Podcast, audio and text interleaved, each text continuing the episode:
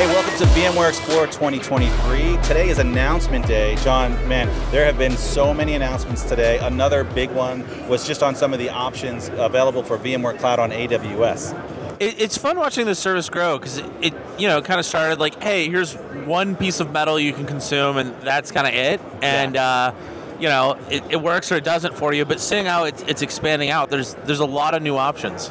Yeah, absolutely. And, you know, uh, I'm, I'm really excited to have these two gentlemen on the podcast because they're doing a pretty exciting session on, on the, the various services, the Amazon services that can be consumed inside of VMware Cloud on AWS. So we're going to talk about that, but let's welcome these guys first. So Hiten and Osama, welcome to Virtually Speaking. Thank you. Thank you. Thank you. So uh, before we dive into your session, I'm really curious a quick overview on what are some of the updates. I know the one I heard was the fact that there's now uh, an option for VMware Cloud on AWS Advanced as part of the uh, the VMware Cloud additions, right? So yeah, that's that's yeah. one. But what are some of the other announcements? Um, so we've had some announcements around the storage architecture of vSAN. Um, so ESA uh, is now going to be uh, supported in the VMware Cloud on AWS uh, vSAN configuration.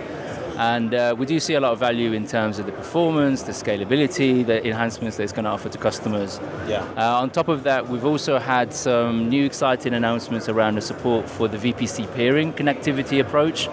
Now, that is specific to the NFS data store integration that we have with Amazon FSx for NetApp ONTAP. And previously, uh, to, you know, previous to this um, uh, connectivity option, we mandated for customers to leverage the VMware Transit Connect as a communication bridge between their uh, FSx file system and the SDDC host. So what we're looking to do now with the VPC peering is to maintain the same connectivity, uh, however, introduce cost optimization in the sense that egress or the processing charges that previously were uh, a part of the Transit Connect no longer need to be built by the customer. So okay. cheaper, faster, simpler. Oh, it's storage networks. What it's want to do. You, you, it's always great when you can simplify that I/O path. Yeah, so. yeah, yeah. Yeah. So the, the, the for the FSx ONTAP, uh, having that as a storage, how simple is that to actually get inside? Is that just like another service? Is that a just an yeah? Amazon? That's yeah. The, the beauty of an AWS fully managed service, right? Is that you can now in a few minutes and through a couple of clicks, you can have a fully featured file system running on top of the Data ONTAP software, and then it's hosted in an AWS environment that is highly scalable. It offers you with multiple opportunities for cost optimization using SSD, HDD storage. You can obviously um, tap into the advanced storage management capabilities from NetApp ONTAP. Right, right. So you get the instant storage efficiencies of dedupe, compression, compaction. You can start to then layer on top of that, you know, the capabilities of flex cloning, point-in-time storage array-based snapshots, so when you start to put all of these capabilities together, you know, the TCO of having external storage just expedites to a completely new Absolutely. level that we haven't been able to do so previously. Yeah, that's exciting because uh, as we all know, NetApp's been around for a while and they've been, you know, they have they have definitely put a lot of time into ONTAP. That is a, it's yeah. a fabulous system. So NetApp customers looking to take advantage of that inside yeah. of the cloud, that, that seems great. So it, it brings me to uh, transition to your session. There are a lot of services that you can consume, and I understand that you guys are talking about taking advantage of those sessions inside of VMC and AWS. Hit, hit, yeah. give me a, give me the overview.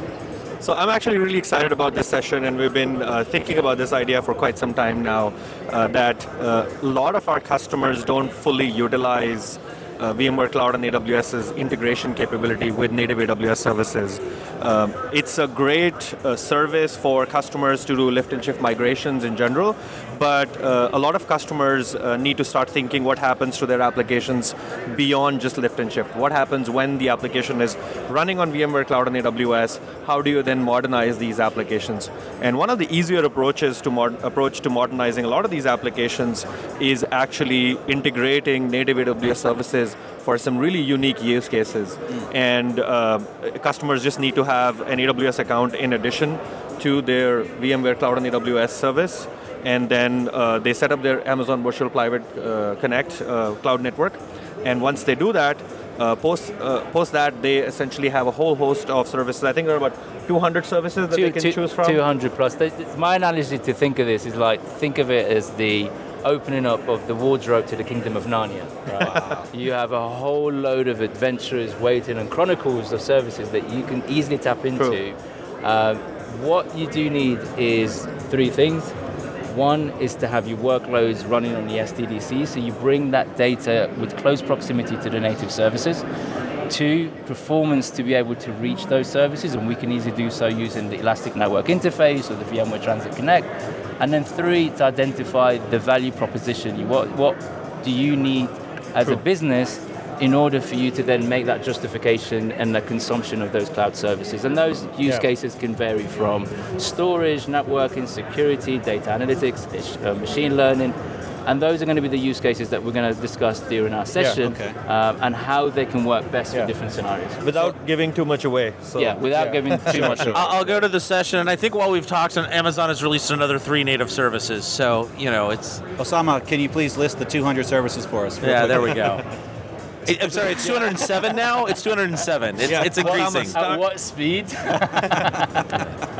Oh, he just listed. You didn't hear that? yeah, yeah, yeah, yeah. Well, gentlemen, uh, I wish you best of luck on your session. I'm definitely going to watch that on demand after the fact, and uh, I Yeah. want to thank you guys for Yeah. giving us the updates on VMware Cloud on AWS. So it's uh, tomorrow. Our session. If you are at Explore, our session is tomorrow, 10:30 a.m. yeah. at uh, San Polo uh, Ballroom here in Venetian on third floor. Yep, yep. And we're also giving away some some really cool swag. we're Really, doing a really cool raffle. swag, yeah. So for all our VMware Explore attendees, there'll be a PlayStation 5 you can win, Yeah. Wow. a Google Nest Hub you can win, Yep. uh, or uh, a Lego typewriter game set if you are like Yeah. me and you're into vintage stuff. Yeah. Yeah. Sounds I fun. like it. I like Yeah, it. yeah. So uh, signing up. we'll see you there. All right, see you there. All right. Thank you.